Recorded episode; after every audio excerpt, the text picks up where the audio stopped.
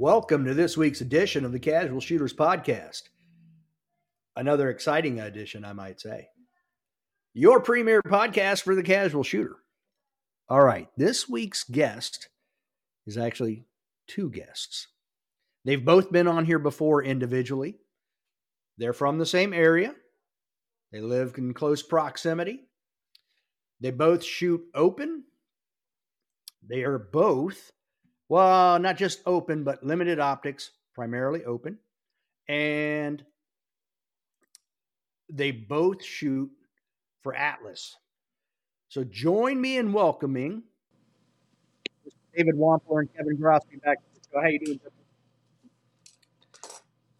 We're doing good, man. How you been? Good. You guys been busy? Oh yeah, very busy. Nice to be home after SHOT Show. Oh, it's been an experience. Always is. Oh yeah. Yeah.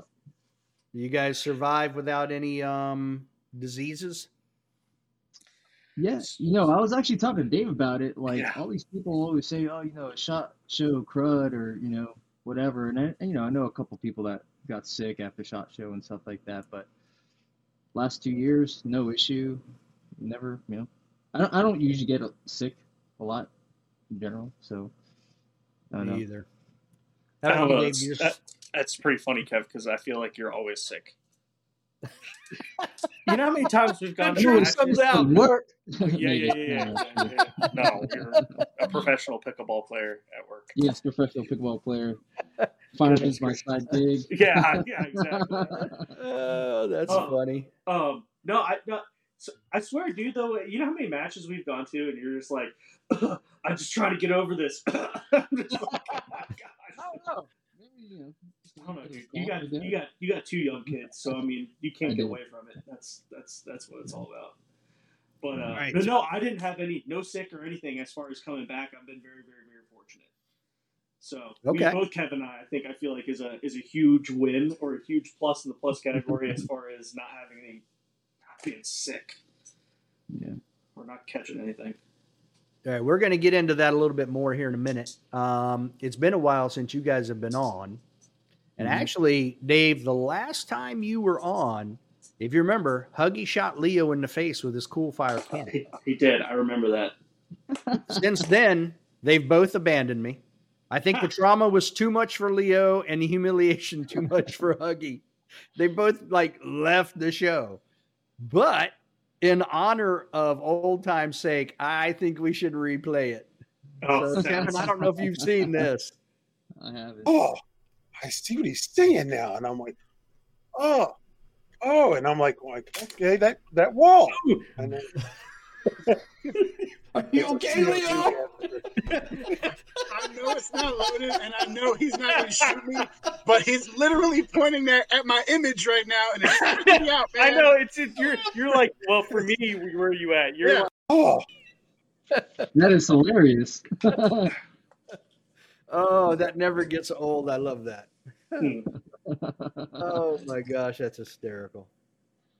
All right, now, like I was saying, it's been a while. I had it written down here because it's been a while. I was like, exactly how long has it been? So, Kevin, your episode aired April 5th of 2021, and David, yours aired February 2nd of 2021. So we just had our 3-year anniversary. Oh, wow.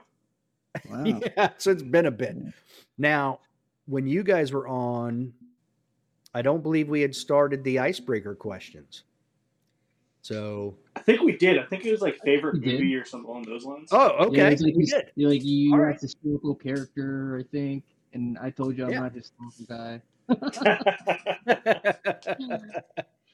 All right. Now, when you guys were on before, David, you were doing some training. Kevin, I can't remember. Kevin, you were working at your side gig at the. Yeah. And I believe I was still working there. Yep, you were. But since then, you guys have. How did you guys get together and start the GW collaboration? Well, honestly, I think it was obviously Kevin and I being teammates with Atlas and everything, our relationship has grown quite, we've grown quite close. Flourished, if you will. Some might even say we've shared a bed or two. Shared a bed or two, three. Three separate times. There's only three separate occasions. Good. Keep coming back to boy. Yeah. This is how rumors get started, but they're not rumors. They're not rumors. Some people say they're jealous. Right. I mean, I don't know. Yeah.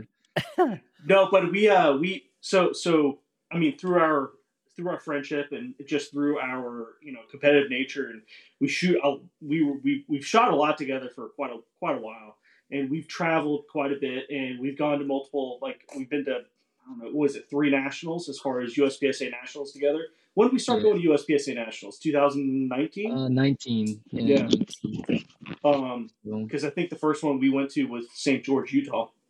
Yeah, which was awesome. Oh, yeah, that was a great match. So then after that, we kind of, obviously we both have had our LLCs, and we both have been doing our own private training, stuff like that. And, I mean, we've had quite a bit of interest of guys asking us, like, hey, you guys, like, you know, you guys work well together, you know, you guys bring your own flavors of training to certain situations and whatnot. It'd be interesting to see what we could do as like kind of as a group collab effort. And that's kind of where we spawned the GW collab. But we also kind of at the same time, and I'll let Kevin talk to us a little bit more, but we kind of found we like being in a team aspect and kind of having a team aspect, if that makes sense. And there's been a lot of shooting teams. There still are quite a few shooting teams out there. But we felt like as far as a shooting team goes in our area, it was kind of cool for us to be able to kind of form our own thing. And then we have the full control over how we want to go about, I guess, you know, inviting people to the team and how we want to go about, like, you know, as far as making requirements. And then at the same time, it's not just so much a, you know, anybody gets on. You have to mesh well, and we hold our shooters to a certain standard. But it's something that is kind of grown, and we've kind of, if you want to talk more about it, Kev, jump in. But yeah, you got it. Like we learned early on, you know, like this sport is awesome. Dave and I are very competitive by nature, but like for the majority of the community that we have in the shooting sports in general, like they're there for the community, right? For the fellowship with everybody. So we learned that early on, like building, we wanted to have, you know, like a cool group of dudes, girls do whatever, but cool group of people who just wanted 2024, damn, we're gonna be PC. No, but just wanted a cool group of people that wanted to get together and, you know, represent one flag, so to speak. And, you know, I think we collectively grabbed some really great guys to represent us. We're really blessed by that. We're really honored by their willingness to kind of hold our flag, hold our logo on their shirts. And, you know, just being able to build that family community around some of these guys has been really awesome. So. Yeah. Okay. Now, were both of you guys already shooting for Atlas when you collaborated? Oh, yeah. Well, so our friendship started before. Like, so I've always been shooting, as far as I think our friendship goes, I've always shot for Atlas. Yeah. As far as Kevin goes, I mean, I think we were. So I think you started shooting. Well, yeah, you started shooting for Atlas in like what, 2017? 2017, beginning of 2017. Yeah, beginning of 2017. I think I started shooting for Atlas after 2019, because I don't think I was a part of the team yet by the time we went to the 2019 Nationals. I might, no, I don't think so. Well, maybe I had joined it. You may have just joined. We didn't have any jerseys or anything. I was just shooting in my LLC shirt. Yeah. So I think I had just joined Dave, because I had just left PT, and I was shooting with. Remember, that was the year I wore my Elite Shooting Sports jerseys. So. Oh, that's right. Yep. Yeah. So. Okay. Yeah. Now what? So together, when you guys teach, what kind of classes are you offering people?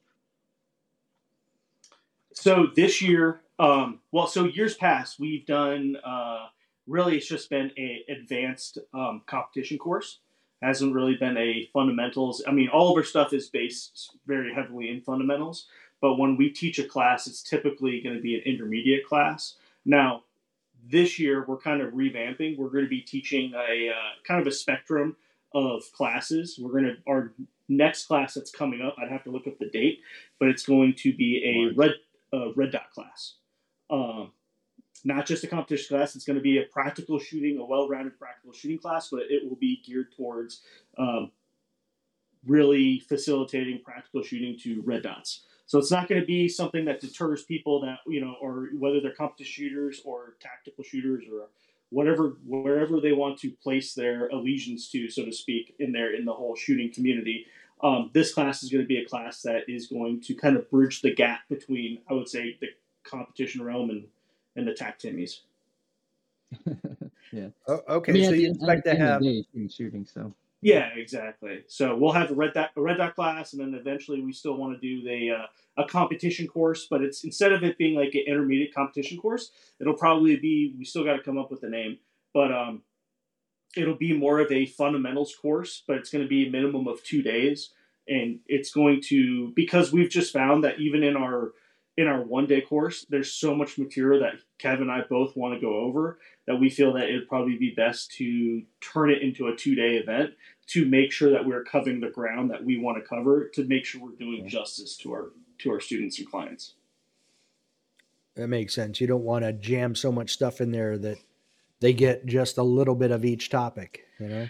Yeah. And I mean, when it's the two of us, we both always start off the day with like fundamental stuff, but then we kind of do a divide and conquer type of deal, which is like Kevin will teach a section of what he teaches, I'll teach a section of what I teach, and then we'll flip flop. And there's just, to be able to do the flip flop, we find that we cover a lot of topics, but there's so many topics out there that Kevin and I are both like, man, I wish we could have gotten to this, or like, I wish I could have gotten to this. And Kevin's like, yeah, you know, I wish I could have covered this additional thing. And we find that like, at this point, we're just like, you know what, why smash it into 1 day when we can do it in 2 days? And then it'll be more of a full weekend event, and we can really cover all the ground, really get the rounds down range. And then also this way, the students and the clients like get the full experience, so to speak. So. Yeah, and really, like, at the end of the day, drills are great, but it's the repetitions that really matter, right? Yes. So, like, if you were to do, like, build drills, like, whatever drill you want to call it, like, cool, you get, like, 30 minutes and you do 3 or 4 build drills. But if you're not accustomed to doing build drills and you're not 100% aware of what you're supposed to be focusing on, there's almost no way you're really going to understand a build drill with doing it 3 times. You know, so just the high repetition is really what we're after. You know, some people, I feel like some people like it, some people don't. Most of the people that don't like it, it's because it's really high round count. But at the end of the day, that's kind of what we're trying to teach, right? It's like learning your gun, learning the timing of your dot, of your iron sights, whatever you're doing. Shooting is shooting, but at the end of the day, it's all about repetition. So now you've been primarily teaching competitors, and I would expect that they would expect to be shooting a little bit more. Hopefully they handle their gun more than most. And so they're more accustomed to a longer day with more shooting, or at least more gun handling. Mm-hmm. When you open it up to other folks, do you think they'll be in the same boat? Like they're going to be used to shooting high round count days, or do you think that might be a challenge? So I think when we launch our red dot class, it's going to be a 1 day class, right, Dave? Yeah. It's going to be 1 day class. And that class is going to be more the fundamentals of a red dot. So we're going to take a brand new shooter, not necessarily a brand new shooter, but somebody who's not accustomed to red dots, and kind of go through that whole, explain all the little nitty gritty about everything, right? And even if you are a customer of red dots, this is just going to be something that's going to help you even further. But yeah, continue, Ken. Yeah, but when we teach our competition class, the expectations and the expectation is just going to be a little bit higher. So I feel like what you're saying, Dave, is, you know, having newer shooters experience more advanced skill set. That's kind of where it divides, right? The red dot class would be more for like the newer style shooter, whereas our competition course will have some higher prerequisites, higher expectation. Yep. But, yeah. And I mean, as far as like the, let's say for the, to bridge that gap and for like the, for the addressing like kind of like the red dot class and stuff like that. Yeah, we'll have some sort of prereqs as far, and the prereq is basically just going to be some safety parameters and stuff along those lines to make sure that we're not like, we get guys that, or ladies that know how to safely draw or safely point the gun in the appropriate direction, know basic gun handling, like safety, if that makes sense. We just don't like, obviously we don't want to be out there taking time from everybody else to teach somebody how like the raw fundamentals of shooting a gun. For instance, like if someone's never shot a gun before, like we want to make sure that everyone else that has been there understands that, you know, the full, I guess how I want to put it, the full parameters of, you know, there's so much material to cover. We only have so much time to do what we got to do. So we want to make sure that we're covering the bases that we need to cover in order to get everyone fulfilled, if that makes sense. Yeah. So if someone signs up for your intermediate class, mm-hmm. how do you vet that they know these skills ahead of time? So for what I have done in my classes, and then Kevin and I, we've dealt with this before, because sometimes people are just going to tell you, sure, like I've had people tell me like, oh yeah, I've gone to 2 or 3 competitions. And then like, when they get to class, it's pretty clear that they haven't come to any competitions and they're right. real green, and come to find out they've just gone and watched a competition and like they've never actually participated or done anything along those lines. So people are going to tell you what they want to get into class or however it is. I mean, there's a certain degree of people that you're just going to have to work with to a certain extent. But it's easy, like if I put my classes on PractiScore, or we put our classes on PractiScore, then like obviously in the descriptions, like you can, during registration, there's a whole, you know, drop down paragraph menu where you can request a like kind of a shooter's biography or shooter experience, and just ask them like, hey, what kind of experience do you have in firearms? Like tell us what you like, when you started shooting, what you shoot. What classes have you taken? What competitions have you done? And then you can tell a lot based on like, if someone tells us right off the bat, like, oh yeah, I'm a D class shooter, or a C class shooter. It's just like, yep, you're good. Like I know, like if it took you time to get classified, you're good to go. And then like, there's other things, that, you know, but Kev, like, yeah. I mean, there's a few others that like, I mean, I know Kev has had people from other areas that you've vetted other ways, like off Instagram or Facebook or stuff like that. Yeah, I mean, you could kind of learn a lot. You could learn a lot about a person off of social media. Yep. So that's a great way to kind of vet some certain parts of it. But I mean, at the end of the day, like Dave was saying, like Wampler was saying, it sucks you guys both have the same name. Well, Wampler was saying, sure.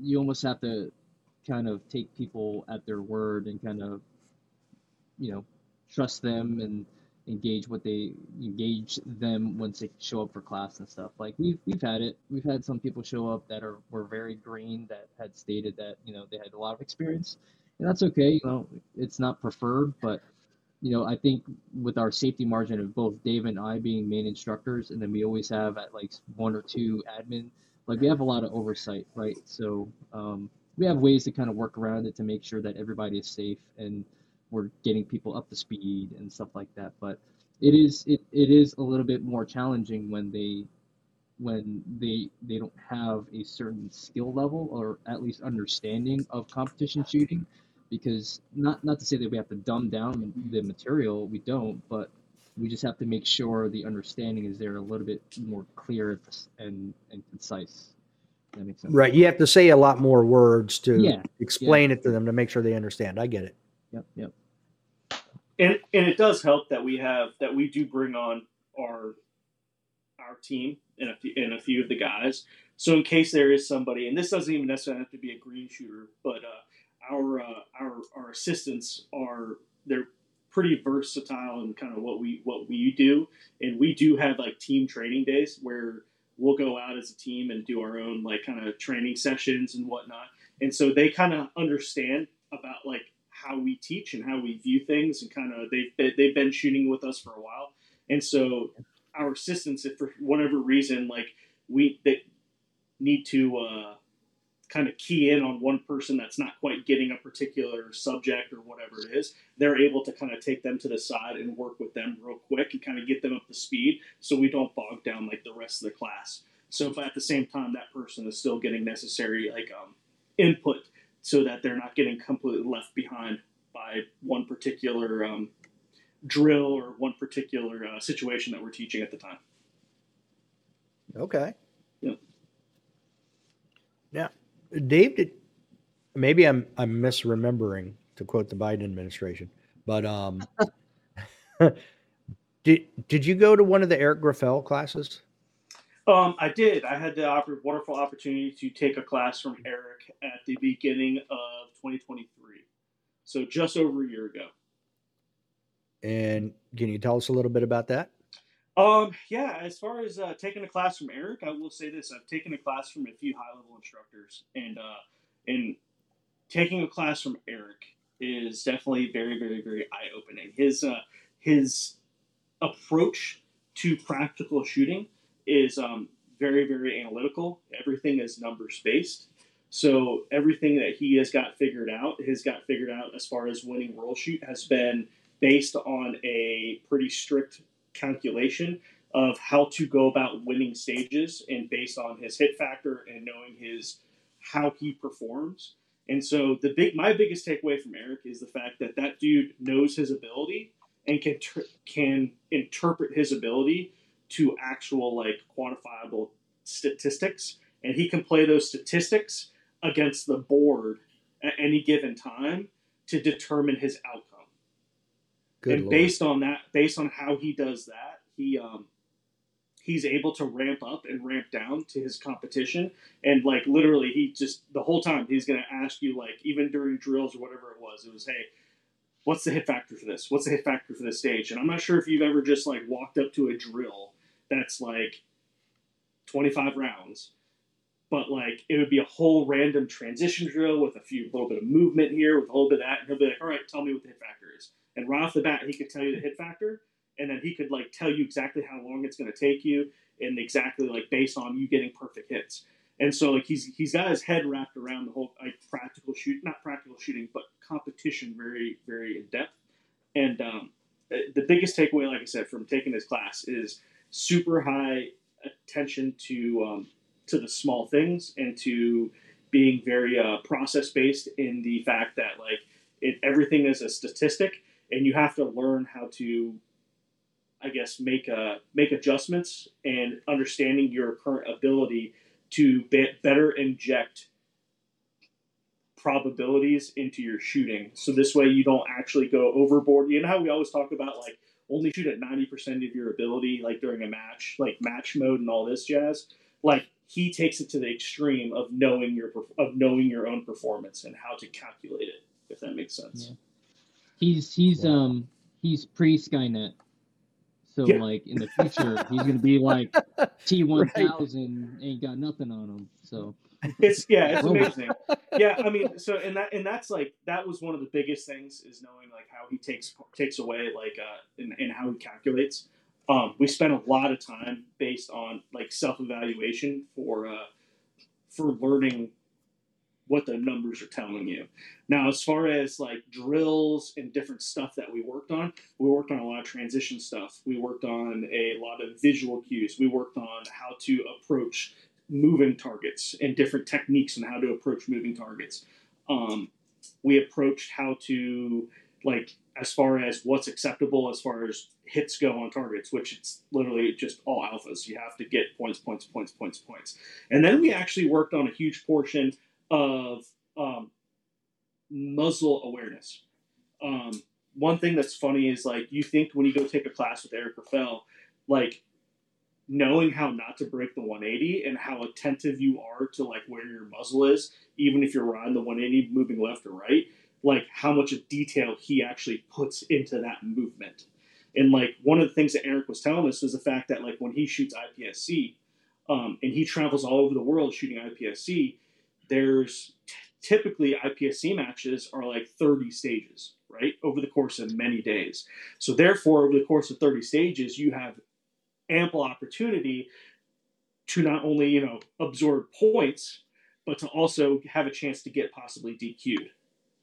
And so because of that, and because you've spent so much money in airfare and hotels, and then the whole, you know, the whole machine getting to these matches, you need to make it first and foremost in your head that the only way to make sure you compete consistently at these matches and make sure that you can consistently perform and make sure that is being done safely and making sure that you're not giving anybody any sort of inkling that you are at any point breaking that 180. And so he was super hard on people about muzzle discipline. And like, we went over like ways to like how you angle your hand, how you're like what you're doing as far as initiation steps, moving out of a position to make sure that it gives nobody an excuse for you to like, to question your movements or to question where your muzzle is pointed. Because he's like, you know, he's like, I spend months and years perfecting and honing my craft. He's like, this is something that I feel needs to be touched on. And we literally went over it for like 3.5, 4 hours. So it was, wow. But it was good. It was good. I mean, it's something that like, you don't even think about, but like even people today, I mean, go to any local match that you attend and there's a handful of people we all know that, you know, are more concentrated with the targets down range than they are with that muzzle awareness of what the gun in their hand. You know what I mean? So, yeah. So it's like, I can see it, especially for a guy that literally just makes a living traveling and going from match to match to match to match all over the country, all over the world. Yeah, you probably should have that on lock because I don't want to travel all the way to France or all the way to, you know, wherever a major match is just overseas just to get DQ'd based on, you know, my hand angle for whatever reason. I 100% agree. Yeah. And I mean, it makes perfect sense to be that detail oriented about something like that because yeah, he's right. You don't want to travel to Thailand and in day one, do something stupid, and all of a sudden get disqualified. Now, what are you going to do? You're going to hang around for 4 more days or are you leaving? Exactly. You know, what a crappy trip that is. Yeah. But I learned a lot of different things from the class, but it was, like I said, it was a very mentally taxing class. It was very good. I can imagine I can see why people are handpicked for the class. Mm-hmm. Yeah. Because you're not going to have, and this is not to offend anybody, but you're not going to have a B class shooter understand it at the same rate as a GM who's constantly competing. You know what I mean? Mm-hmm. Like that is something that that thing kills me every time. What I'm trying to get at here is you've already got to have a very good understanding of everything else in order to think like an Eric Grauffel or even a Nils or so, you know, a Christian because Christian to me seems like he could be at some point there because I've just heard little snippets, but I hear him saying, oh, this is this split. I can do this over here. I can do that over there. So he's already thinking about it in those terms, you know, mm-hmm. but I looked back at the results from this past weekend. He put 225 points on Sal Luna. Yep. And I mean, and I'm like, Sal's a beast.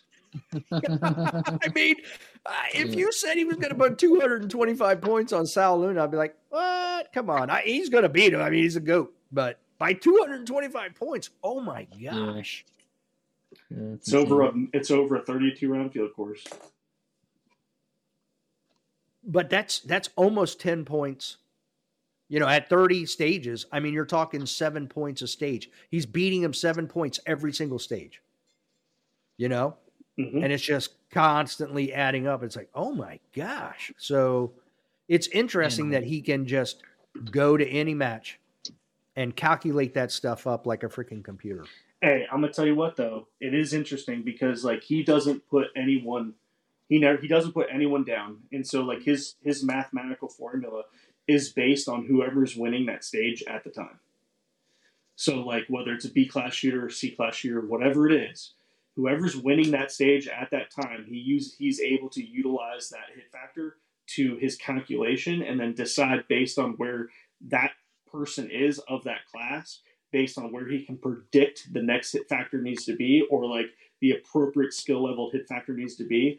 And then he can decide, all right, I need to go for it on this stage. Or not go for it, but I can shoot at this certain level of my ability to like guarantee this outcome.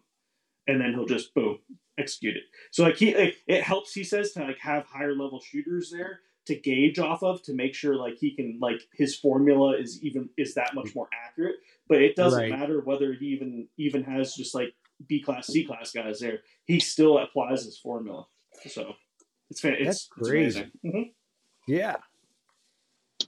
Wow. I mean, I've heard Nils talk in terms of, if you have so many Charlies, now you have a Mike. If you do this, then you have that. But it's interesting how these different guys at that level think in different ways. Because, I mean, I've heard Nils say that I wasn't the best shooter that day. Someone else was, but I was the better competitor. And that's what it comes down to. But I think with Eric, though, I think he's got it all. I mean, he's... You could say he might be the greatest shooter, but he's obviously the greatest competitor, you know? Yeah, for sure. So the last time that I'm aware he lost was in the shoot-off with Robert Vogel. Yep, so I watched that the other day. Oh, did you really? I did, yeah. Yep. Okay. I heard Eric had the flu then, too, so I'm going to give Eric the series. Robert's still taking the win. Robert still took the win. Yep. Yeah, well, what I mean is he's going to accept that as like, I beat Eric. Yeah. I know. You got to take it when you can take it. You got to take it when you can take it. I don't care that he was on crutches. I beat him. Yep, exactly. Funny. Now, where do you guys plan on taking everything that you've gained from competing, from other shooters that you've taken training from? Where do you plan on going with your training personally and with the business, quote unquote? I would say, I mean, so we apply a lot from other instructors currently.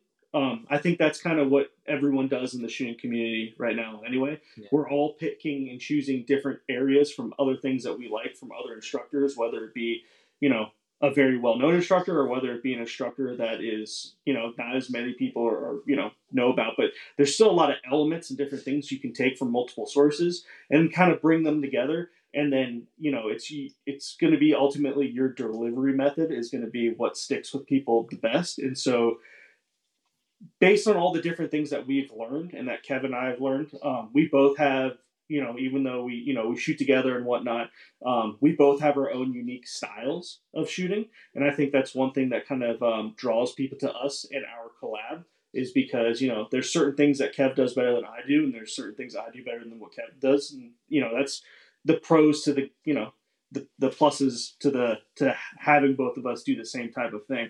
But as far as like training goes, at least for me,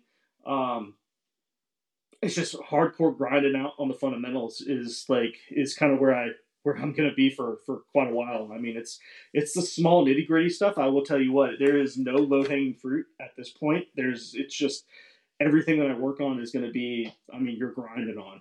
So lots and lots and lots of reps and lots of rounds downrange. I find that, as much dry fire as I've done in my life and I've done in the past, a lot, at this point in my shooting career, it requires a lot of rounds downrange to get to get better. Yeah, and that, when I had John Vlieger on, he said I don't dry fire anymore. I just light fire. Oh, you gotta love John. Well, John also can typically walk out back and do a little bit of shooting too. Yeah, his he can exactly. So what were you gonna say, Kevin?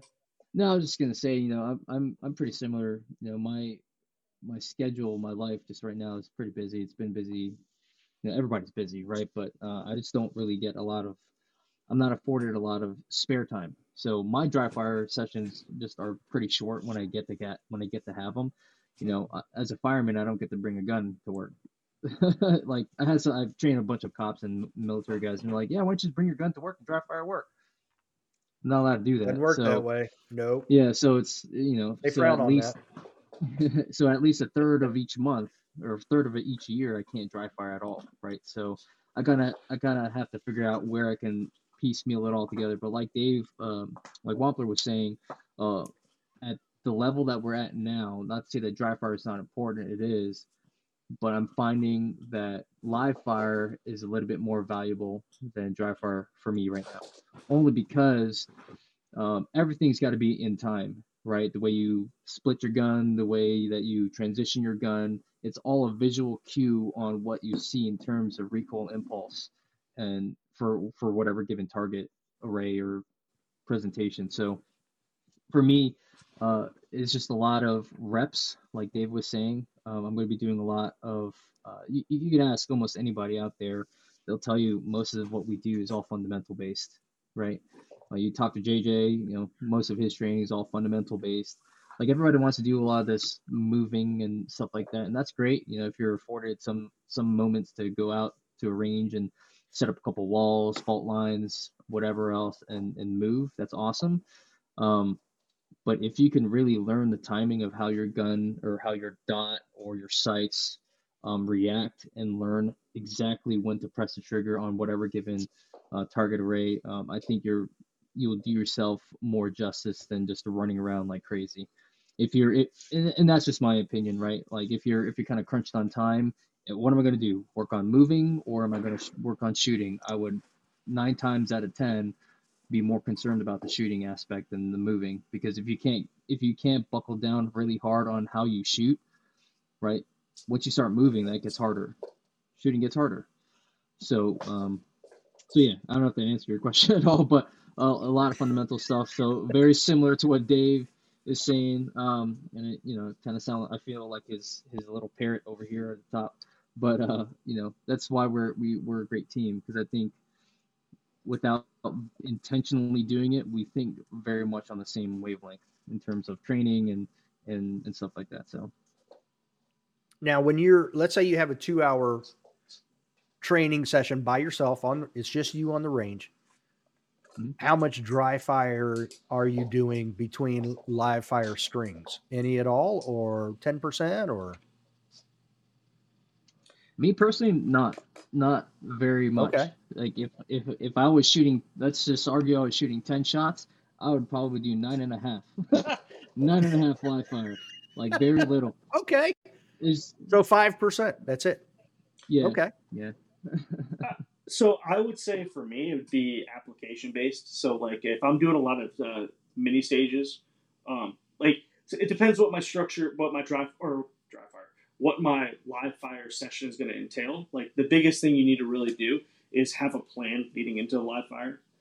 There's nothing worse than getting to the range and just being like, I'll just throw this up. And then you have no structure and there you don't know what you need to work on or anything like that. Like your live fire needs to be structured.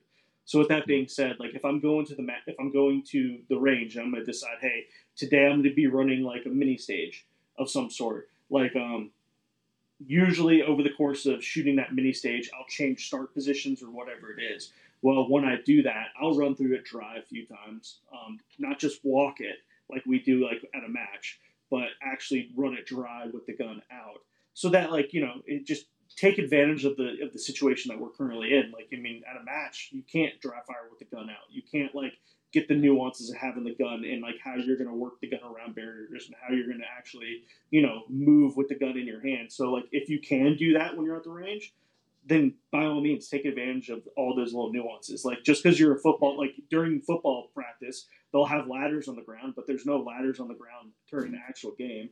Like take advantage of the situations that present themselves to you, especially during your practice sessions. So with that being said, I mean, it depends. Then there's other times where I'm working on tons of fundamentals or like even standards where you're not doing any moving and shooting.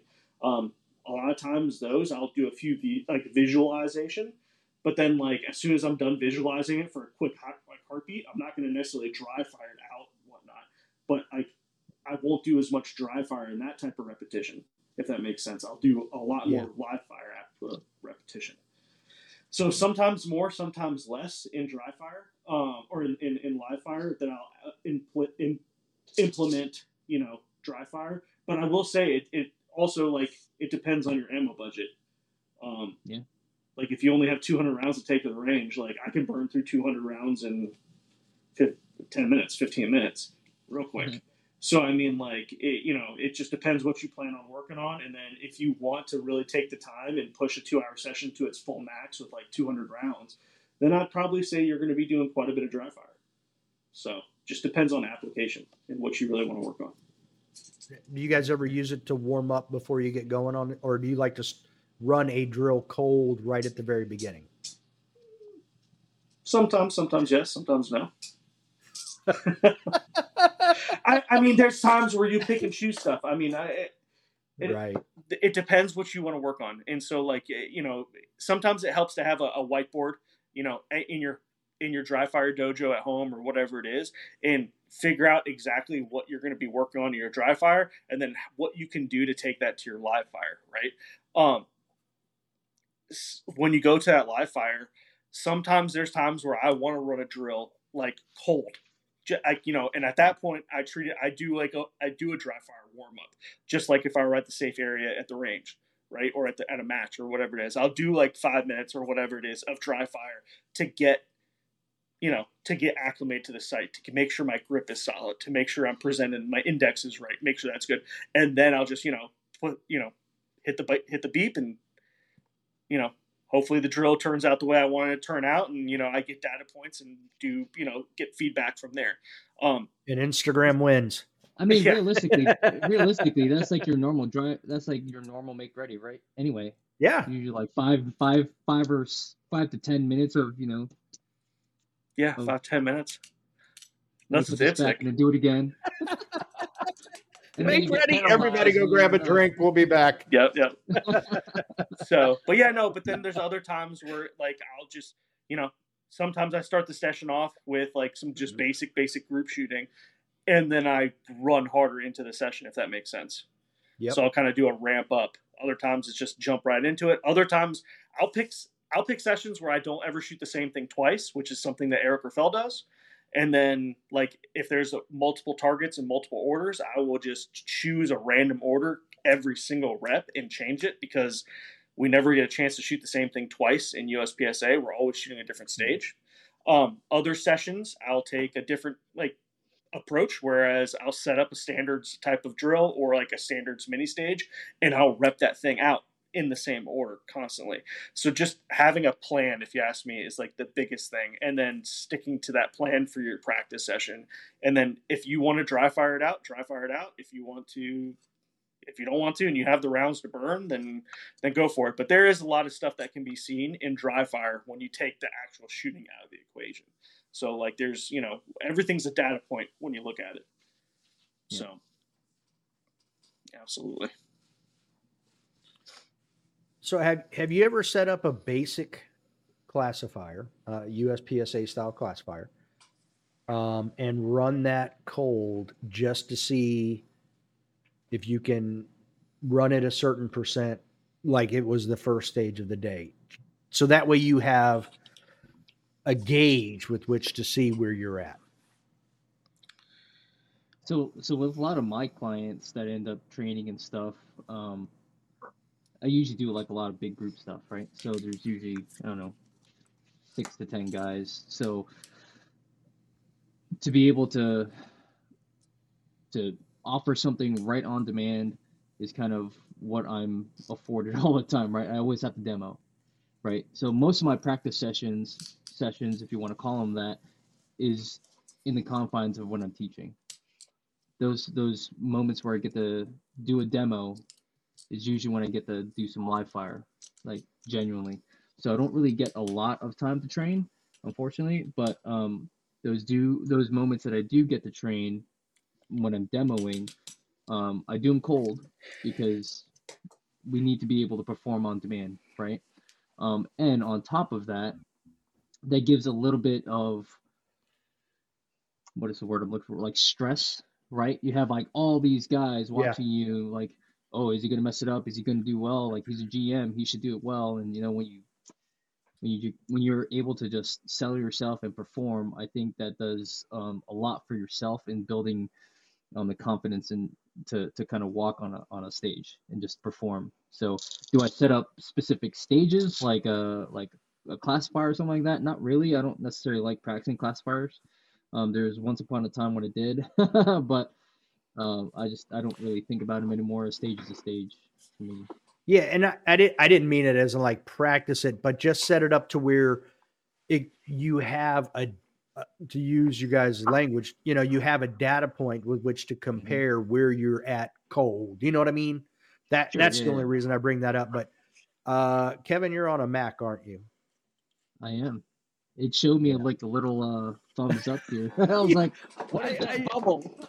I just found out that I use EVMux for recording, and if people are on a Mac, they can actually activate some of the widgets, some of the like emoji style stuff with hand gestures. So when you were doing that, strange. You activated it. Yeah, I'm on an iPad. Is this one? So this one? I had Noel Zars on here, and he did it 4 different times. So that is funny. That's so funny. That is. Yeah. All right. So before we went live, we talked a little bit about you guys are getting ready to go to IPSC Nationals. So I assume that both of you are looking to go to World Shoot, or is this just another match you want to try something different? What's the deal here? At least for me, I find myself, so I my goal for years ago was to go to World Shoot. COVID had other plans, so that kind of got pushed around and pushed. And then inevitably, I wasn't able to attend the most recent World Shoot that I had qualified for. So with that being said, like I don't really know what's what 2025 has in store. Who knows? So at that point, as far as IPSC Nationals goes, it's a decent match. It's a lot of fun. I'm excited to see what the one over on the West Coast is going to do. But at the same time, like we always already intend on going to Nationals. And so with that, like, because you don't really know what the future entails, and who knows, we might want to go to the next World Shoot, we might not, but unless you qualify for it, or unless you attend the matches that you need to go to shoot to get into it, it automatically rules you out. So if those matches are already just on our schedule naturally, then it doesn't rule out any possibilities for us. So right now, as far as me, you know, I'm going to act like I'm going to World Shoot in 2025, but if it happens, it happens. If it doesn't, then at least I know that I didn't just sit there and decide, oh man, I really wish I could have gone and didn't qualify. You know what I mean? Yeah. Yeah. Yeah. So. For me, like, honestly, I never really considered this being, I've gotten farther in this or gotten deeper into this sport more than I ever really intended to. I kind of happenstance fell into it because my boss was a GM and he was like, oh, let me sponsor you. Okay. I didn't really know what I was doing at the time, but you know, I've gone deeper and deeper and deeper. I've never really thought I would do IPSC until Dave kind of talked me into it, and I was like, all right, you know, whatever, you know, it'll be an IPSC match. Let me just give it a try, whatever.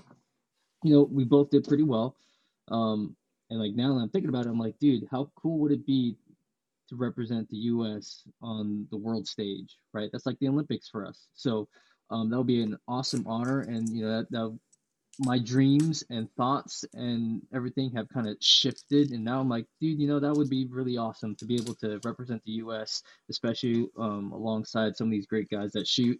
If Dave was there, you know, that would be amazing if Dave Wampler and I were to show up there in IPSC World Shoot and, you know, represent the U.S. I get it. You don't really want me to show up. Dang. I was like, I got to make sure we clarify which Dave I'm talking about right now. I know. I love you, Dave. Which one? There's a reason why I didn't say last name. So now, are both of you going to shoot open? Yeah, we actually made the Super Scalper open. Yep. Yeah. So we were very fortunate. Okay. Yep, they made they changed IPSC Nationals for this year just a little bit. It's a 3-day format. They actually have super squads. It's going to be kind of, I want to say, didn't we talk about this earlier, like 21, 22 stages? Yeah, something like that. I think that's what it's going to be.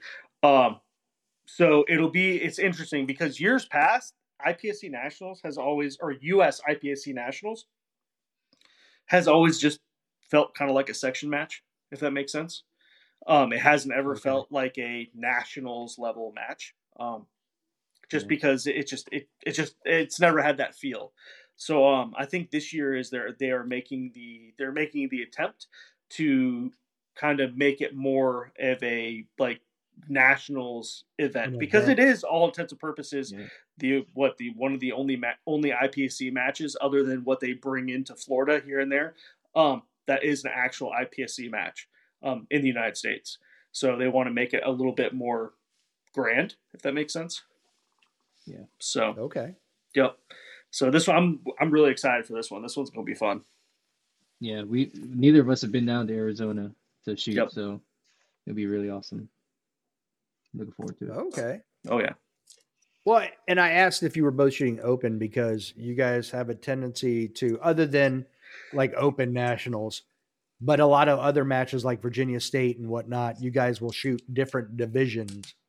I don't know if you're just trying to hog all the trophies or go easy on each other or what. No, Kevin and I have had this conversation a few times. We're just like, hey, you want to go for overall or do you want to win your division?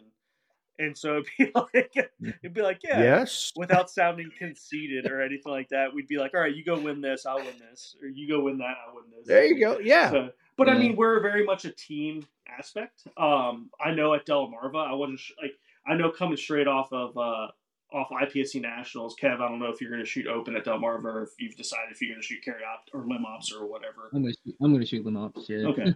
So in my anticipation, like at least for two matches that we're shooting this year, is that Kev will shoot Virginia State in open again, hopefully, so he can defend his title, and then I'll shoot open in Delmarva to defend my title since I won Delmarva last year. Yeah. So like, and then we both don't give each other, there's no sense in giving each other a run for the money. We'll let everybody else do that, but we can still also at the same time, because we have a team and we are trying our best to represent ourselves as a team.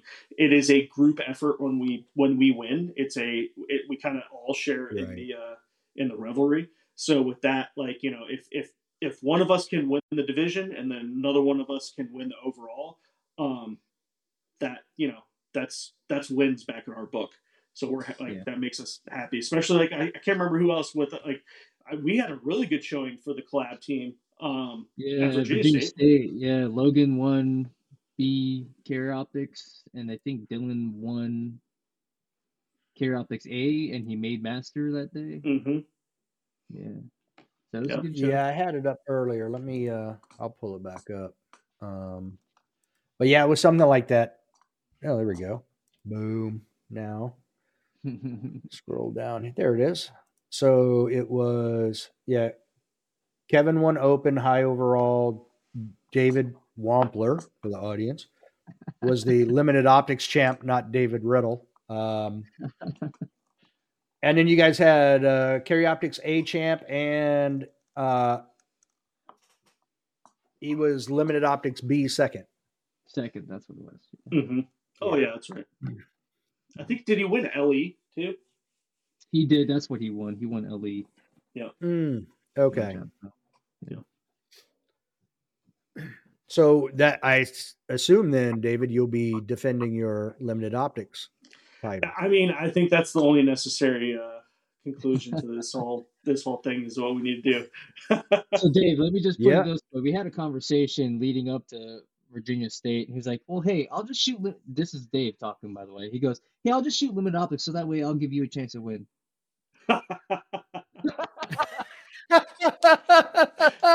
you can take it. You can have that one.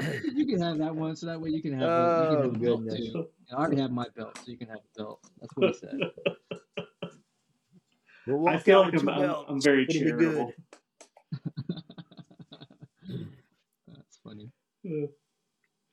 But yes, so no, how yeah. was? Go ahead. No, go ahead. I was just going to go ahead and move on to last year's Open Nationals. Okay. Mm-hmm. Now, how was that for you guys? Oh, first day was amazing. First day was amazing for me. Kev, I know you were at the end of the first day not feeling great. And then the second day for me was a rough go.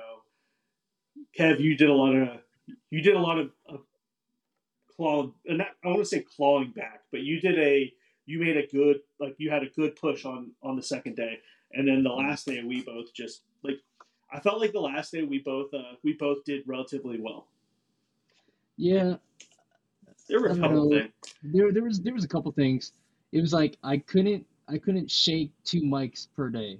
I don't know what it was, but I couldn't shake 2 mics per day. It's like I went, like the first stage was great. The second stage, this is day one. First stage was awesome, but that was like a stand and deliver classifier style stage. So, you know, it's kind of like my bread and butter of what I practice. So that went fine. And then the second stage, I had a mic, and then 2 stages later I had a mic, and I was like, man, like I just couldn't do it. And so it just kept continuing on that way for me. But I don't know. I thought, even though I shot a few more mics than I wanted to, I think that was probably one of the better nationals that I've ever shot. Same for you, Dave. I think that was probably one of the best nationals that you shot. We were in good company.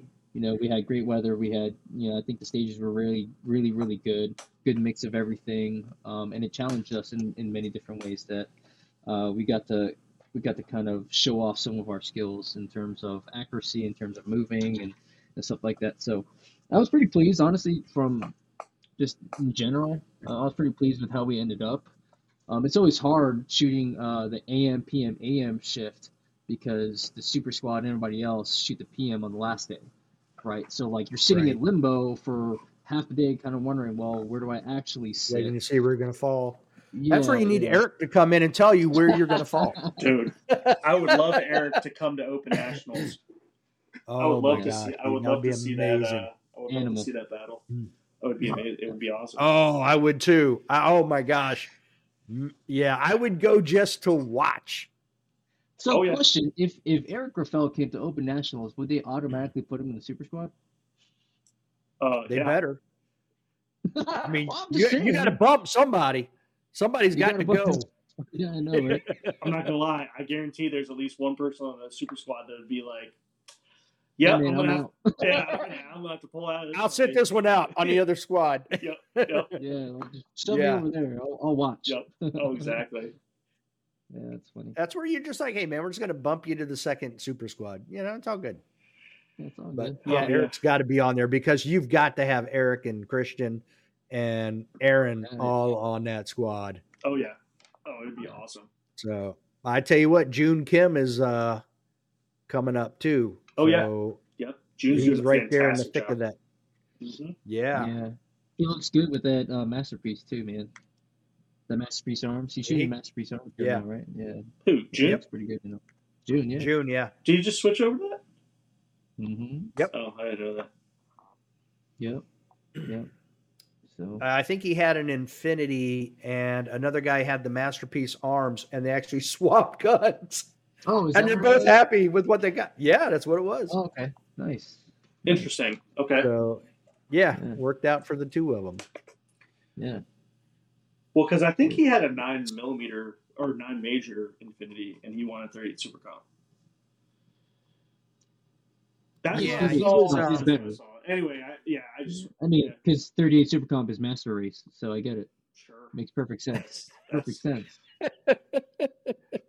It's a better round. Oh boy, that's what it takes to win Virginia.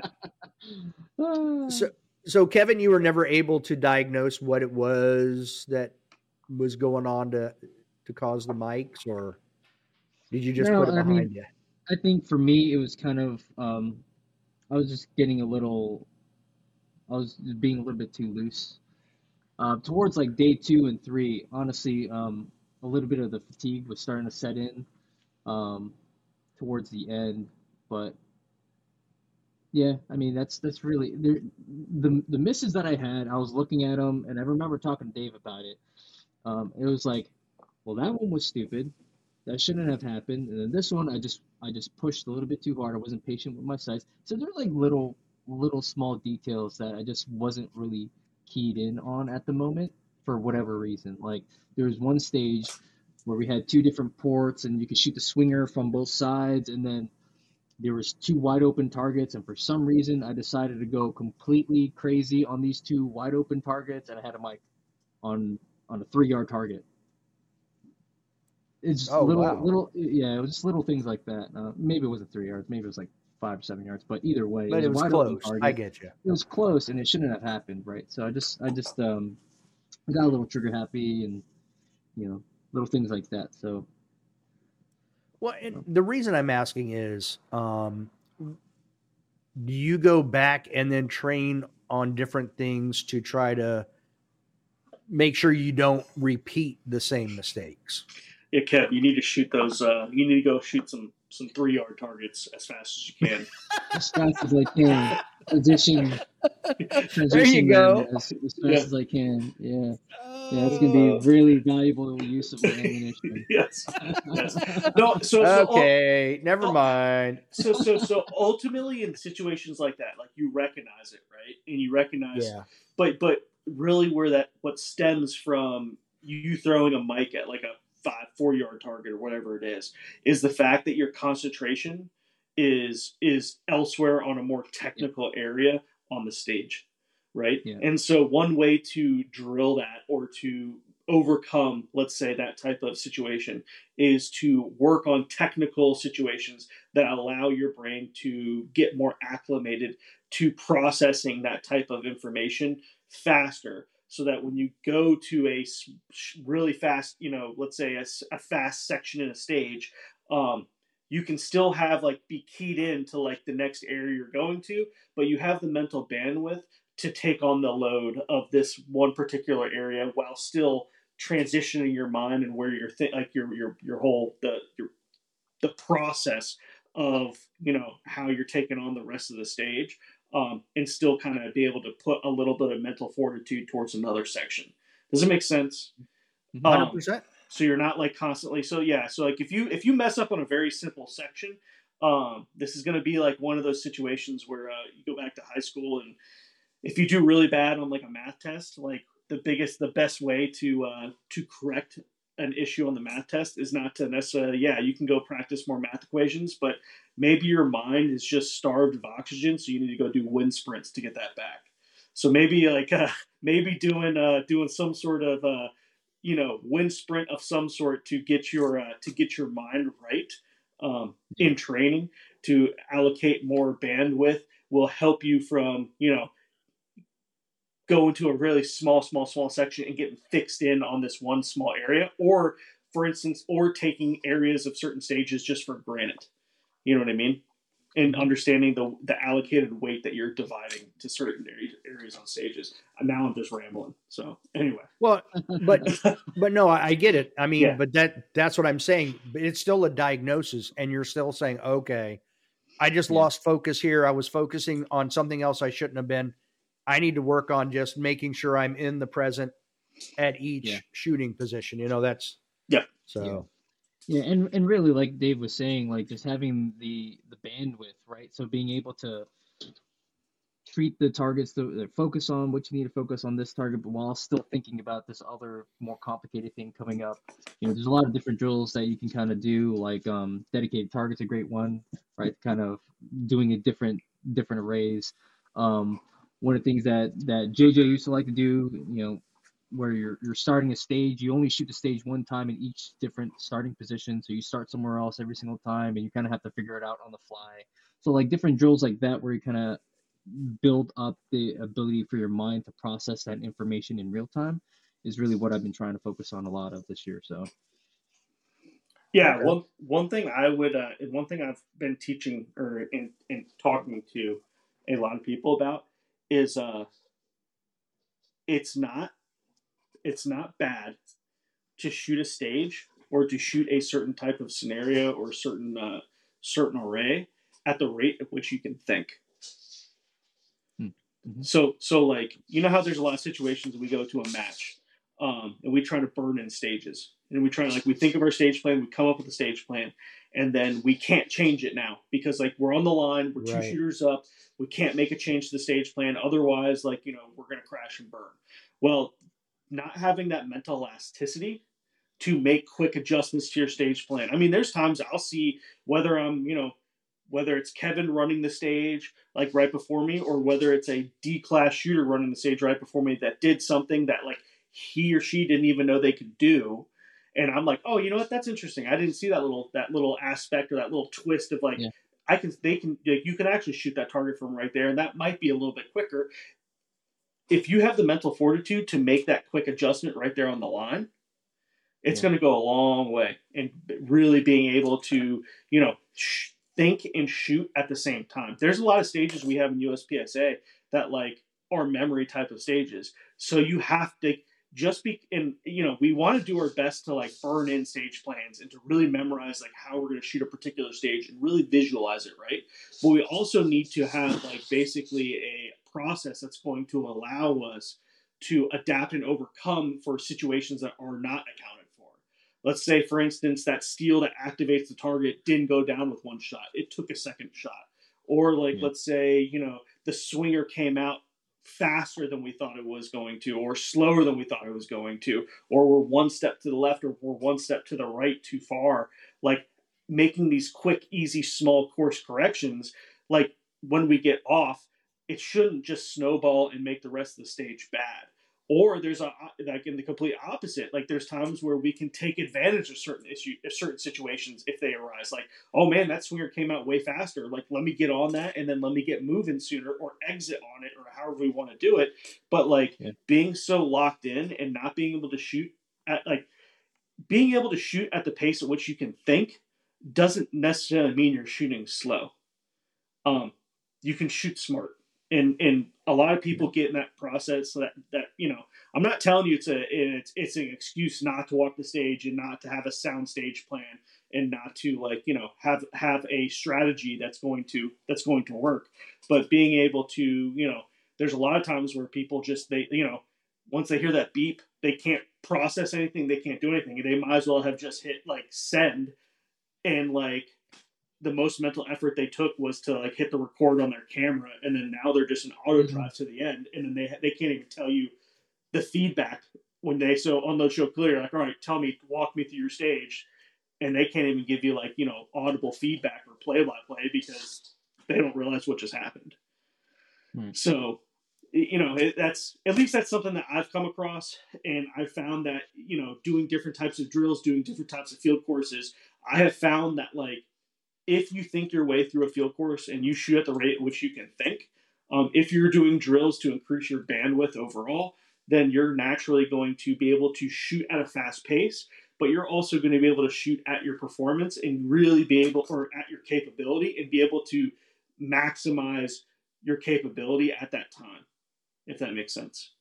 And, like, be able to shoot at that capability without going over that proverbial ledge and, like, you know, pushing too hard and throwing that mic or throwing that, you know, that no shooter or whatever it is. So, yeah. And, you know, I almost feel like when you were sitting there talking, I wrote down, I was like, I feel like when you were talking about, you know, some things happen in stages. And the thing you mentioned specifically was a swinger coming out faster than you expected. I was like, you know, I don't necessarily see that at major matches because they try to keep everything the same for everybody. Mm-hmm. But I see that at local matches where, you know, the squad before you may not have set it up the same way, or, you know, maybe you, so the demonstration is one way and then the RO resets it. And then next thing you know, it's different. You know what I mean? Mm-hmm. So I could see where local matches would be a good practice with dealing with things that are going to, you know, throw a widget in there on you. Oh yeah, absolutely. Oh yeah. Yeah. Every time you shoot a local match, treat it as if it's a major match. And, you know, there's a lot of guys and a lot of people that we teach that treat matches as if they're just practice for like a major match. But in reality, practice is practice matches are matches. And if you treat matches, even local matches, like they're a major match, and you figure out the feedback and you figure out as far as like data points from those local matches, you'll be able to take those and move those to your major matches and be able to and be substantially more successful. Yeah, and going back to that whole swinger thing, right? Like, Dave and I have gone to majors, and I actually even think even at nationals, it's different how the swinger will react, right? So like if we're at like IPSC nationals or something like that, like seeing like a 9 minor round hit the popper versus a major round, obviously it's going to react different, right? So the speed in Correct. Which it actually activates and how it comes out, whatever, it's all going to be different. So one of the things that Dave and I have been really good about is like if there's an open shooter or somebody shooting that with major ammo, we'll watch that very specifically for that correct timing. Because if we get a whole bunch of people who are shooting minor ammo and we see the thing swing, but if we can't gauge how much we can get done prior or whatever the case may be, then when we step up to the plate, the timing is going to be off, right? So going along those same lines, again, having that mental elasticity to be able to like, oh, well, that is faster. Okay, we'll go back to, basic skills that we've kind of learned and adapted through the years on how to engage swingers and movers is kind of where we have to kind of rely on there. So. Mm-hmm. Okay. All right. So let's get to the fun stuff. David, I heard this is your first year at SHOT Show. Yep. So what'd you think? So I thought it was pretty awesome. I will say that it is interesting going from a competition mindset. Our world is you realize it's so small compared to the whole rest of the whole industry. The whole industry, yes. Yeah. And you're like, oh my gosh. And it is funny. And I mean, I'm not going to call out any companies or anything along those lines, but there's some companies out there that have a really small booth that you thought were way bigger than they were. And then there's other companies that you're like, oh, I didn't realize they were like, I barely see them or whatever it is. And they have one of the biggest booths you can imagine. And like, it's crazy. Cause like depending on the type of booth you see, depending on their setups and depending on like, how many people they have. And, you see, like you get kind of an idea of where these companies are in the standings, if that makes sense, of where they are in the industry. And whether you like go there and ask them or talk to them or whatever it is, it's interesting to see kind of like where everyone lies as far as the status goes in the industry. So it is fascinating. It is eye-opening to see. It's super awesome to go around and see all the new products that are getting launched. Obviously, you can't buy stuff at SHOT Show, but it is awesome to be able to actually put your hands on some really cool stuff. I mean, Kevin and I went to the Holosun booth, and my goodness, their thermal optics are ridiculous. Especially on the pistol. They have a sight on top of a pistol that is thermal, and literally you're at SHOT Show, so that's the only time where like muzzling people is like acceptable. But it is kind of weird, isn't it? That is the wildest thing because you see this guy just. Oh yeah, you're getting. Yeah, I struggle with that. Oh, I'm like trying to keep the pistols down and stuff, and you see everybody just like, oh yeah, you got guns pointed at your head. You're like, what the hell's going on? Yep. Yeah, but, there's a face. Let me put it there. Yeah. And so like, right. So with that being said, like any company that's got optics or anything on their guns, like of course they did their best to like make them look as fake guns as possible, but they're still like the only way to put optics on in like. To effectively look through a scope was to like point it at somebody. Like it didn't have to be an object, just like it had to be like a person for whatever reason. But with that being said, like it's hard not to get a thermal reading on an object, so you have to kind of point it at somebody or something. Like so, it was just like, Oh my gosh, it was like, hey Kev, I'm gonna point a gun at you real quick, but it's not a real gun, but it's a. I need to see what this thermal looks like, and so I could be looking through the thing, pointing at somebody. But it was a fun experience. Companies had some really awesome stuff. Holosun had some amazing stuff they were coming out with. And then what else? Who else? We walked around and saw a ton of ton of stuff. Yeah. It was. There's almost no way to see the whole entire show. There's no way. No. Yeah. If you like, have a plan, and then like you can do it. Stick to the plan, and then like I guess what we could do is like you could map it out to where you're not like doubling back a ton. That's the only way you'd be able to do it. Yeah. Yeah. Like yeah. I mean, I feel like we covered a lot of ground 10 times over again. Yes. You know what I mean? Yeah. Yep. Like you'd be like, oh, let's go check this out. Oh, wait, let me go all the way back across here to go see this one thing. And then you go all the way across the other, to the, like, over the bridge, to the other rooms. And then you're like, oh, wait, let me go back over there. And you're 8.5 miles in steps in the first day before you know it. Well, that first day I stopped in at the Atlas booth that morning. I just missed you guys because the bridge didn't open till 9 and it was like 8:30, 8:40. And there was just the entire population of Beijing was waiting for those doors to open. Yep. You know, so I'm like, wait a minute. I know they're over here. Hold on. It's over. Let me go over here.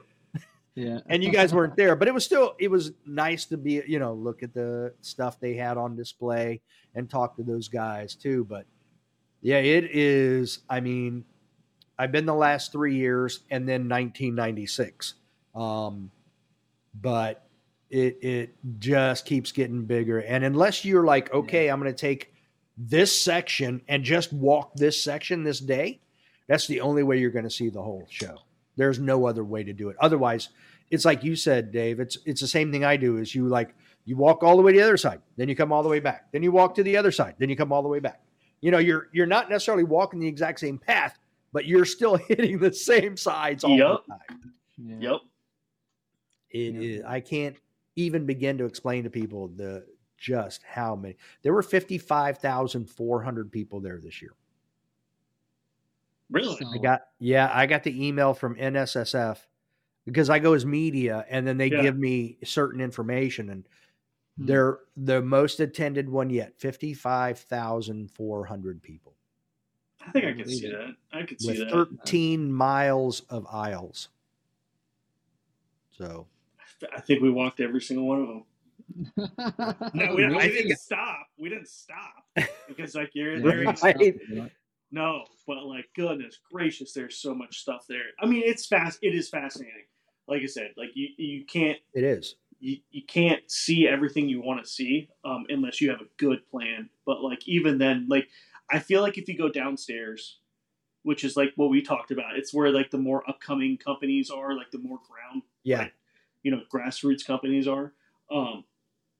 And some of the stuff they have is fascinating.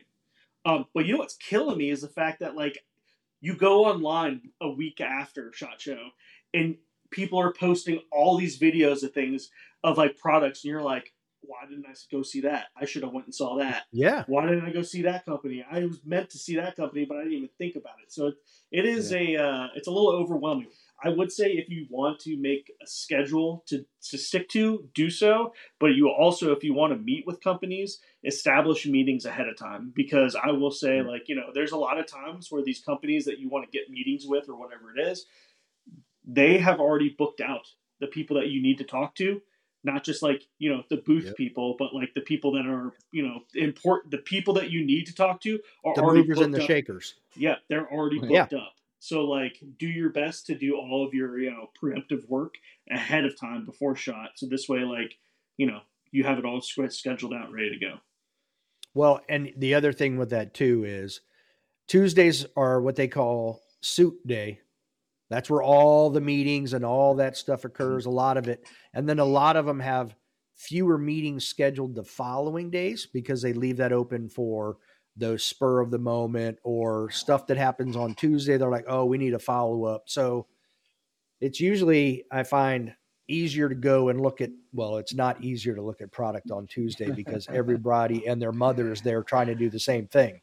Tuesday and Wednesday is pretty nuts, though. It is. That's where I wish I was telling Kevin, I flew out on Thursday. I wish I had Thursday and Friday, but that would have meant like I flew direct on Breeze, so that means I would have had to wait till Sunday for the next flight out. And I was like, I am not waiting all weekend to get back because I flew the Thursday prior, so I'd already been there for a week. So That wasn't going to happen. Now, so for each of you, what was the favorite non-Atlas product you saw while you were there? Oh, man, favorite non-Atlas product. Fat Amy. Yeah, Fat Amy. Is that appropriate? Fat Amy was dope. So Holosun yeah, so Holosun makes the AEMS, right? The AEMS. It's an awesome enclosed emitter red dot. Well, they created one that was bigger. They call it, I don't know if it's actually gonna be called this, but the guy told us it's called a Fat Amy. Like we're trying to get it past it to be called a Fat Amy. This thing was huge. Yeah, and it was perfect. It was awesome. Yeah, the glass was like the AEMS is already an awesome dot, but they just made it larger. Yep. So I was a big fan of it. I thought it was awesome. Yeah, it's on Ronin's gun. If you have a chance to see his gun, it's on his gun. But I didn't even realize it was his gun. I didn't even realize that till after the fact, and we're all sitting there like messing around with this thing. Yeah, and I was like, man, that dot is awesome. Like this is fantastic. And then evidently that's something that a collab thing that they did or whatever it was. But yeah, no, that dot was pretty good. I will say this, because Holosun does not make an LPVO yet. And they're making that the primary arms optics, the LPVOs. Those are pretty sweet. As far as the capability and for the price point, those new, Kev, what's the model you just picked up? I bought the more budget one, but I bought the SLX, but the Mac Daddy one, I think it's the PLX. That thing is freaking amazing. It's a 1-8x24, I believe. It's 1-8x24. Well, they do 1-8 and 1-6. They had two options. The PLX was a 1-8, but their new ACSS Nova reticle is amazing. It's just, very simple. Dave and I are on the same wavelength in terms of rifle. Not that we're like huge rifle guys, but we don't like all the clutter, right, in a reticle. So it was right. Very bare minimum. It was very. You just had a couple hash marks for your drops, and then a super bright fiber wire right in the middle. It's beautiful. So that was awesome. I really liked that as well. Now, did you guys look at the new C-More dot by chance? Yes, the RTS3. Yeah, because I didn't get over there. Thoughts on the dot?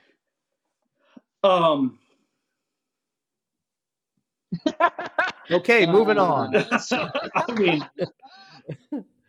I mean, sure. For me, I think C-More makes a great product, right? Yep. I'm not discrediting them at all. I think they make a great product. But it was a C-More. Okay. Like it looked the same. Yeah, for me, it looked like the glass was a little bit bigger, but yeah, it looked like a little bit bigger glass. It is literally just a bigger, like a little bit more glass on a C-More. It wasn't anything crazy as far as like more clarity, more like yes, it's a little bit different than what's it called? Then like what it's different than what the Trigicon is or like what that kind of stuff is, right? But it's not like there wasn't any new innovation then. Well, no, I mean the glass was bigger, right? So like yeah, they right, but that's what I mean. It's pretty big, but it's but no, it's yeah. It other than that, it wasn't anything mind blowing. The MSRP was interesting. It's still in the lines of what their current C-Mores are. So whereas you see a lot of dots going to depending on like, as far as the affordability price range, stuff like that. This dot was it's a little bit pricey. I mean, I can't remember off the top of my head, but I just knew that the price was a little bit high for me. And so, it's a good dot, I'm sure. And I would be interested to see what the battery, like the longevity is. I would like to see, I can't wait to see, there's going to be a lot of shooters in competition shooting them, I'm sure. So it will be interesting to see what the longevity is of the dot. Eric's running it. JJ's running it. Yeah, Todd's running it. So I mean, we're gonna see what the longevity of them are. Everybody has talked about it being extremely clear, extremely durable. It being it's shake awake, very good dot. So it'll be interesting to see how it actually plays out. When the more people that actually get it in their hands, the more people that put it on their guns, you're going to get more feedback than you are just from a smaller group. Now, don't get me wrong. It's not like, Todd or Eric or any of those guys are any slouches. I mean, they're going to put those dots through their paces, but until you get those dots out to a ton of people, right. Like, the control group is still pretty small. Pretty small. So it'll be interesting to see how it plays out over time. Do you any idea how long they've had those to use? I think Todd was using his all of last season. No. I'm thinking of somebody else. No. So from I think from what Eric said, he's had it for a couple of months, but nothing outrageous. Okay. It hasn't been something that's been they've been going nutso about for a long time. Now, obviously these guys, they couldn't post anything about it or show anything about it until SHOT Show. But they haven't had a year and a half on it or by any means. Okay. No, yeah. I was thinking of Nils' dot. Nils has been running his dot. Nils has been running his. And honestly, that dot's pretty awesome too. That was, yeah. Yep. Yeah, that one is, that one I'm actually kind of excited about because it's everything you're looking for in a dot, and the price is right. Between 240 and 250 is what they're talking. Yep. 6MOA dot, top loading battery, shake awake on off, 60,000 hours is what they're predicting with the normal CR2032 battery. And like you guys said, he's been running it since March of last year. So, and he said it's fallen a few times, not on purpose either. So, without any issues, it held zero, didn't break. So, it should be interesting. At that price point, I could see people going that way too. Mm-hmm. Oh, yeah. That's where I did overhear somebody talking about the price of the C-More. And if that number is right, then I see them having a hard time selling a lot in the competition field when you have, the number I heard was more than an SRO. So, right. That's a significant number. If you're above the cost of an SRO, that's there's not going to be a whole lot of people buying that because most of the shooters aren't spending that much on a dot when they don't have to. Right. Yep. No, it's great. Now, was there anything that you were like, oh, I need to try that? Like that is something that you felt other than taking a thermal dot to to the head. Was there anything else that go ahead. No, I was just going to say is we had somewhat of a battle plan coming in. Right. So we're, PCSL is new to our area. So we're trying to get more involved with that, some rifle stuff. So there was one particular rifle I really wanted to try out because there's certain criteria that people were telling me I need to kind of go for, right? One of my buddies kind of reached out to all the top level rifle guys out there, Josh Frelick and Max Leograndis and a couple of those other guys, Joe Farewell and stuff like that. And they were 16-inch gun would be great, and somewhere between a mid-length or intermediate length or intermediate gas system, blah blah, 1.8 twist. So I had certain criteria I was kind of looking for a rifle, and In the past, I've always just built guns, but I was like, you know what? I really don't want to have to piecemeal this thing together because if I were to do that, this barrel's $300-something. It's the only one that I could find, blah, blah, blah. So there was a company I found off of Palmetto State Armory, Lead Star Arms. Okay. And they sell a competition rifle that kind of had almost everything I wanted out of the gun. It had a mid-length GAC system, 16-inch. It had a hyper-fire duty trigger in there. Semi-skeletonized, lightweight. So I really wanted to get my hands on it. So that was one of the things I made sure I stopped at to kind of get my hands on, to feel it. Because, it's one thing to see the specs and be like, yeah, you know, this is it. But like, it's different to get your hands on it, right? So, absolutely. And obviously, I would have loved to shoot it before buying one, but I was like, you know what? Let me risk a little bit on this thing, and I'm happy I did. I zeroed it the other day, and I shot a few rounds today, and the thing just is amazing. It doesn't move. It's crazy, just right out of the box. So did you buy it when you got back from SHOT Show, like after you got to manhandle it? Actually, we're out to dinner, and I was like, dude, I'm going to buy this thing. Get that far. Didn't even get that far. We sat down at the hard rock restaurant. I was like, send. So got it right away. So basically when I got home from SHOT Show, it was kind of waiting for me. So goodness gracious. And Dave's sitting there the whole time. I was like, really? Did you just buy that? I was like, dude, this is exactly what I want. So, yeah. Okay. Put the glass on there, and some would say I'm a little impulsive, but you know. Some. Oh my gosh. Some. Goodness gracious. Oh, some people. I'm the guy who'll go to the grocery store for a couple things and walk home with a gun. Like, it's a brand new rifle. Nothing wrong with that. I don't know how it happened. 5 stops later. I'm gonna get you a financial advisor. Yeah.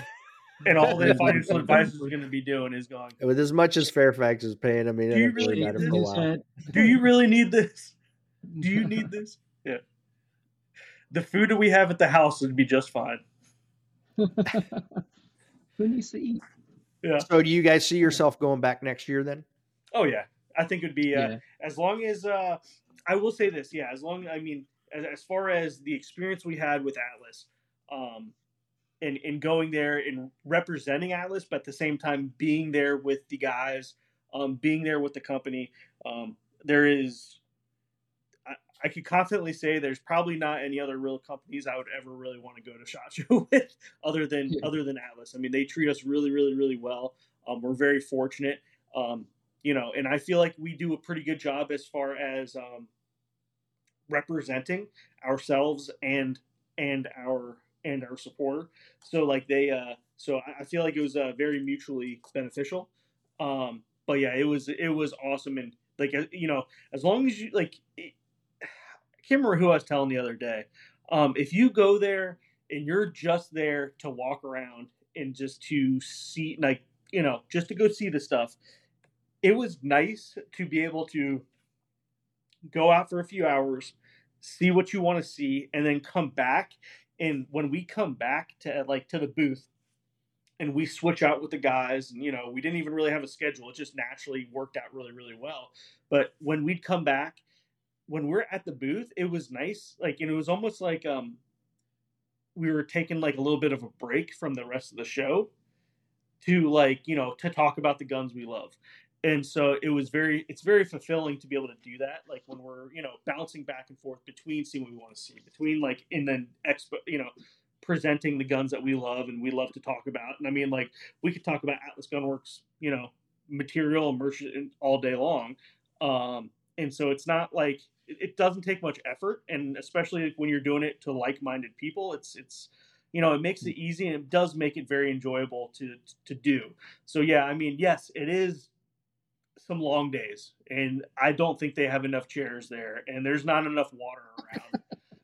But well, they put benches there this year. Like, yeah, poor Tom Castro couldn't like. Apparently, the benches almost broke him. That was his. I think that was his Achilles heel. Why do they put the benches where you need to go?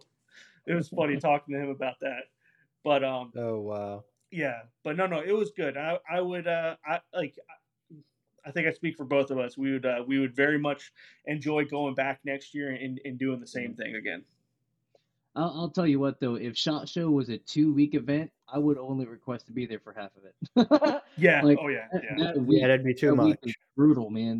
That week. Yeah. Is brutal. Well, it's fast paced. It's a lot of walking. It's a lot of standing. It like Dave was saying earlier. I mean, you're just constantly. Yeah. I don't even know how we ran into each other, Kevin. I honestly don't. I really don't know either. I think I was racing back to the booth for whatever reason. It was fate. Yeah, fate. Oh, yeah. Yeah, because there's no way you run into anybody there on purpose. There's too many people. Nope. Yeah, so yeah, for sure. It's crazy. Yep. Exactly. Mm-hmm. All right. So in closing, what do you guys have for future plans? So this year we have a list of majors we're going to be going to. I would say with me doing this now full time, for me, I have a number of classes that are not only just in Virginia, but nationwide, that I'll be kind of going around traveling a little bit to teach classes. I also am open to taking on other classes and stuff like, during the week and later in the year and whatnot. Schedule is relatively, while it's filling up, it's still open. It'll be interesting to see how 2025 kind of works its way in. I was talking to a couple guys and they said it takes a couple years, like especially when you go full time, for like the business to really kick and to like really see that full booking for the following year. Like it's going to take at least this year of a lot of networking. Like I've already done quite a bit of networking, but like this is the year that you really like kind of solidify it even further. So I'll be doing quite a bit of training this year. I don't think I'll be doing quite as many local matches. The locals that I do are going to be on kind of in preparation for the majors that are coming up quick. I was thinking that too, Dave. So they'll be in preparation. We're all children yes. when it comes down to it all.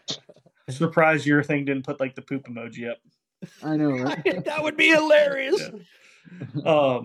But yeah, no, it'll be interesting. Like, it's going to be very, as far as the major matches go, we have a relatively decent amount of major matches on the schedule. Not as many as other people I've seen, but we do have a relatively decent amount of travel to do. So with that being said, it's, between that and family and just kind of balancing things out, it'll be a relatively even split between local matches and major matches for me, and then also classes. But at the same time, I need to make sure that you're still giving enough time to the family. So you need to make sure that it's not, it can't be, I don't know how some of these guys do it where it's every single weekend that they're shooting matches. You know what I mean? It's like, you got to make sure you have some sort of balance in your life. You know what I mean? Yep. Agree. Kevin? No, it's going to be very similar for me too.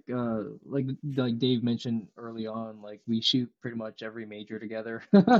So our major match schedule is identical for the most part. I think there's like one or two that, we're flip flop. I'm doing one, he's not doing one, something along those lines. But just really trying to focus in hard for IPSC Nationals. I want to do a good show, being on the Super Squad and all. Like we kind of want to make sure that we represent ourselves well.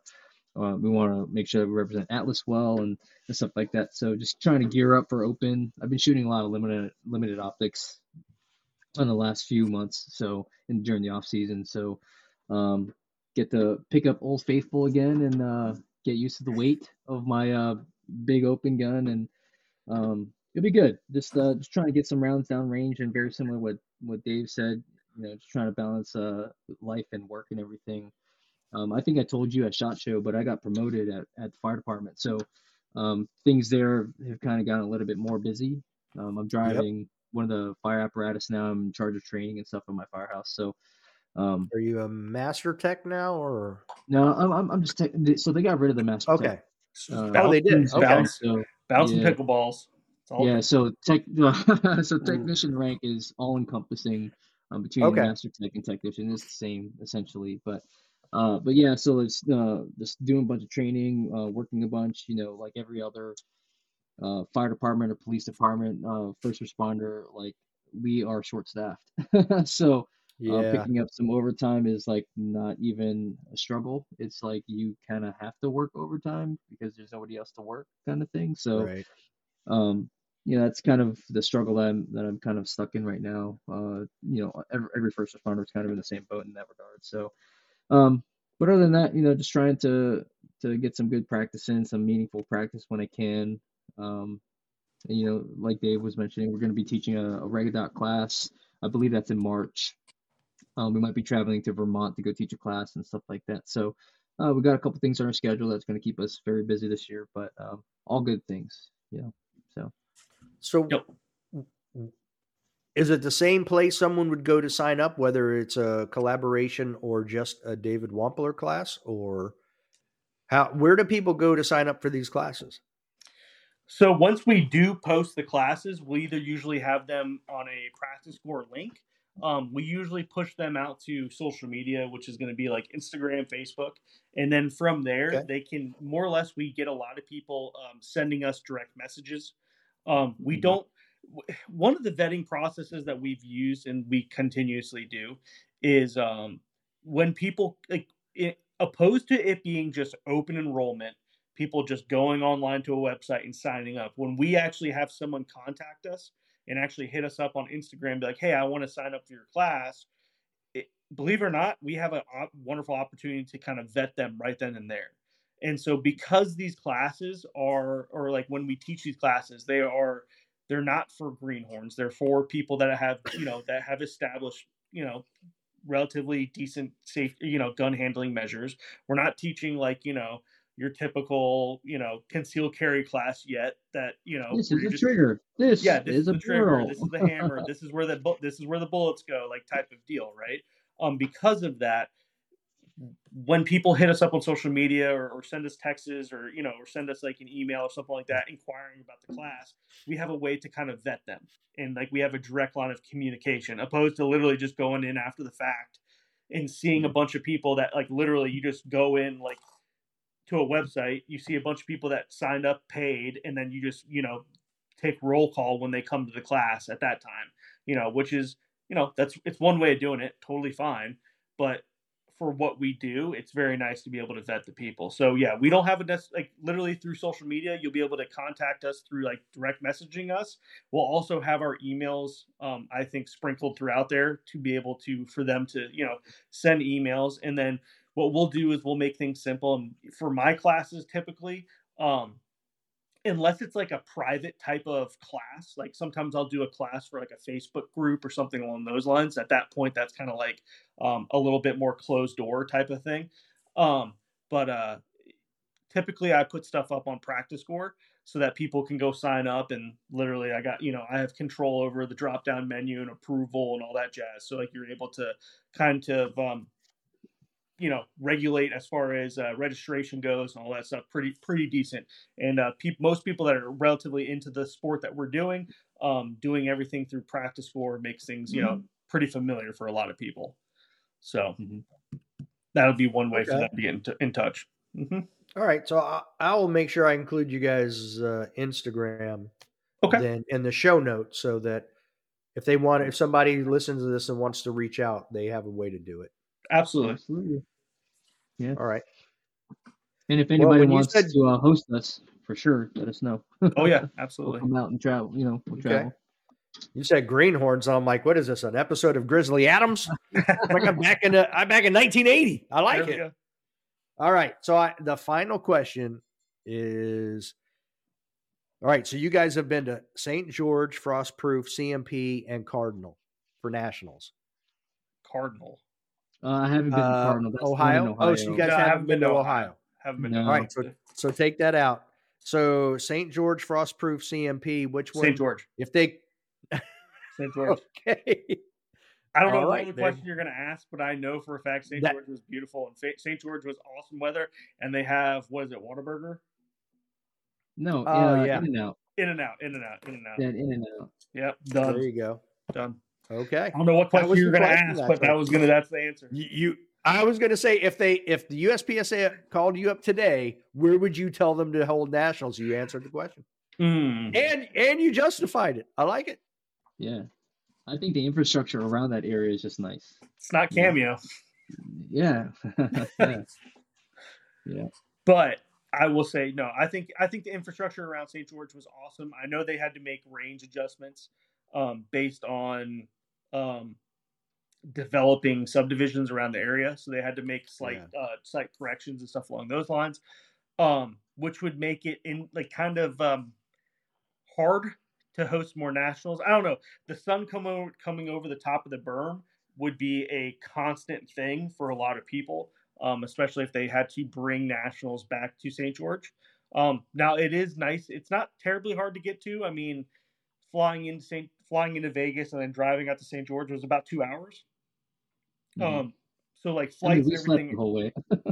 Oh, it was awesome. It was fantastic.